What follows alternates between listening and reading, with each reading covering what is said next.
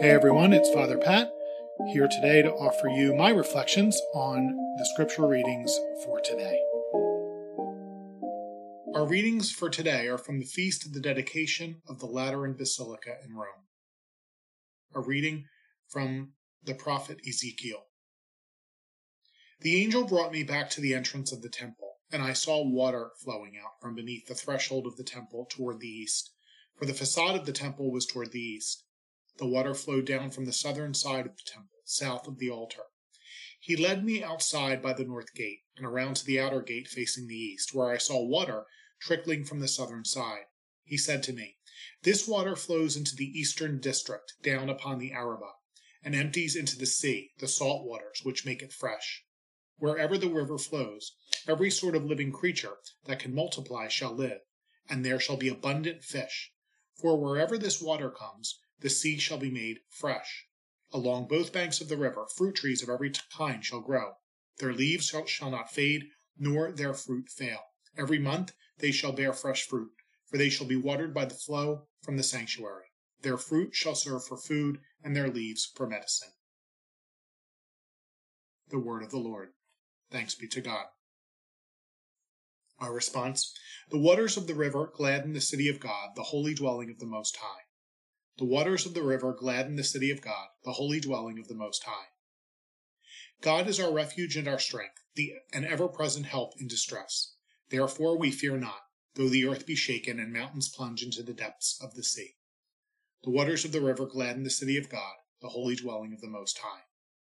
There is a stream whose runlets gladden the city of God, the holy dwelling of the Most High. God is in its midst, it shall not be disturbed. God will help it at the break of dawn. The waters of the river gladden the city of God, the holy dwelling of the Most High. The Lord of hosts is with us. Our stronghold is the God of Jacob. Come, behold the deeds of the Lord, the outstanding things he has wrought on earth. The waters of the river gladden the city of God, the holy dwelling of the Most High. A reading from St. Paul's first letter to the Corinthians. Brothers and sisters, you are God's building. According to the grace of God given to me, like a wise master builder, I laid a foundation, and another is building upon it.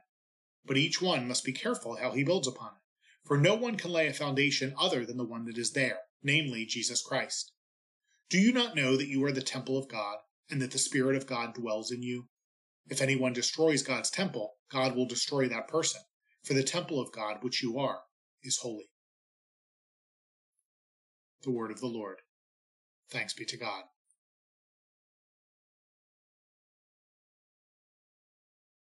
The Lord be with you. A reading from the Holy Gospel according to John. Glory to you, O Lord. Since the Passover of the Jews was near, Jesus went up to Jerusalem. He found in the temple area those who sold oxen, sheep, and doves, as well as the money changers seated there. He made a whip out of cords and drove them all out of the temple area with the sheep and oxen, and spilled the coins of the money changers and overturned their tables. And to those who sold doves, he said, Take these out of here and stop making my father's house a marketplace. His disciples recalled the words of Scripture Zeal for your house will consume me. At this the Jews answered and said to him, What sign can you show us for doing this? Jesus answered and said to them, Destroy this temple, and in three days I will raise it up. The Jews said, This temple has been under construction for forty six years, and you will raise it up in three days? But he was speaking about the temple of his body. Therefore, when he was raised from the dead, his disciples remembered that he had said this, and they came to believe the scripture and the word Jesus had spoken. The Gospel of the Lord. Praise to you, Lord Jesus Christ. Today marks the day that the decline of the Catholic Church began. I'm saying that somewhat tongue in cheek, but it's kind of true. In the year 324, a church was dedicated on the site of the former Lateran Palace, a gift to the Pope from the Emperor Constantine after the legalization of Christianity in the empire. The Basilica of St. John Lateran, then, is the mother church of Christendom.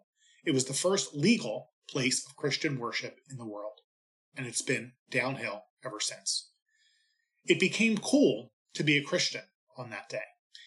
And once you're part of the cool crowd, you just want to stay cool. So that day began the church's existence as a political animal.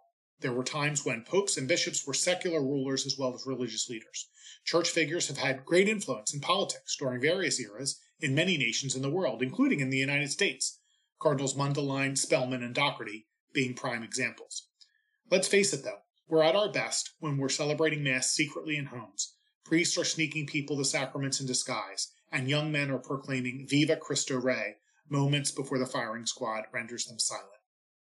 The dedication of any church is certainly a triumph, but more importantly, it should be a reminder of our responsibility to go beyond the walls of the church to claim the rest of the world for our Lord. Our weapons are truth, love, and mercy in a world that sorely lacks all three.